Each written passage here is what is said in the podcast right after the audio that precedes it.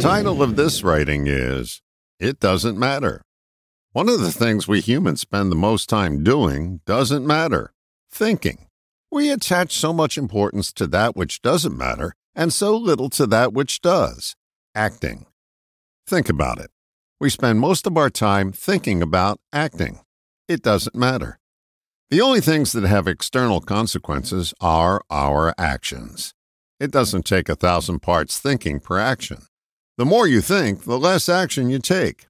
When you catch yourself thinking about the same exact thing you've thought about a thousand times before, here's the thought that will stop your thinking in its tracks and make room for action. It doesn't matter. It doesn't matter is a trigger phrase that puts your thoughts in perspective and calms your mental meandering so you have room for an action thought to pop in.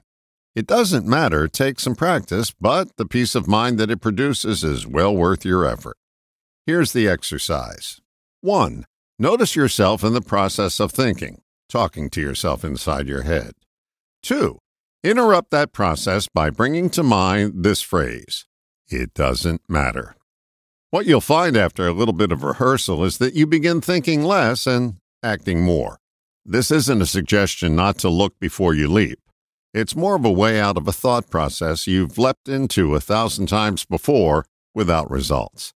It doesn't matter is a reminder of what little importance repetitive thinking is. It's a mantra that will suspend thinking and launch action. You'll train yourself to easily transition out of thoughts that don't matter into a calmer frame of mind that produces results. What you'll learn is no matter how serious your repetitive thoughts are, they don't matter. Thinking things over for the thousand and first time doesn't matter. Freeing up your mental real estate does. The next time you catch yourself thinking about the same thing again, throw in the clutch by deliberately thinking, it doesn't matter. When it comes to getting results, thinking doesn't matter.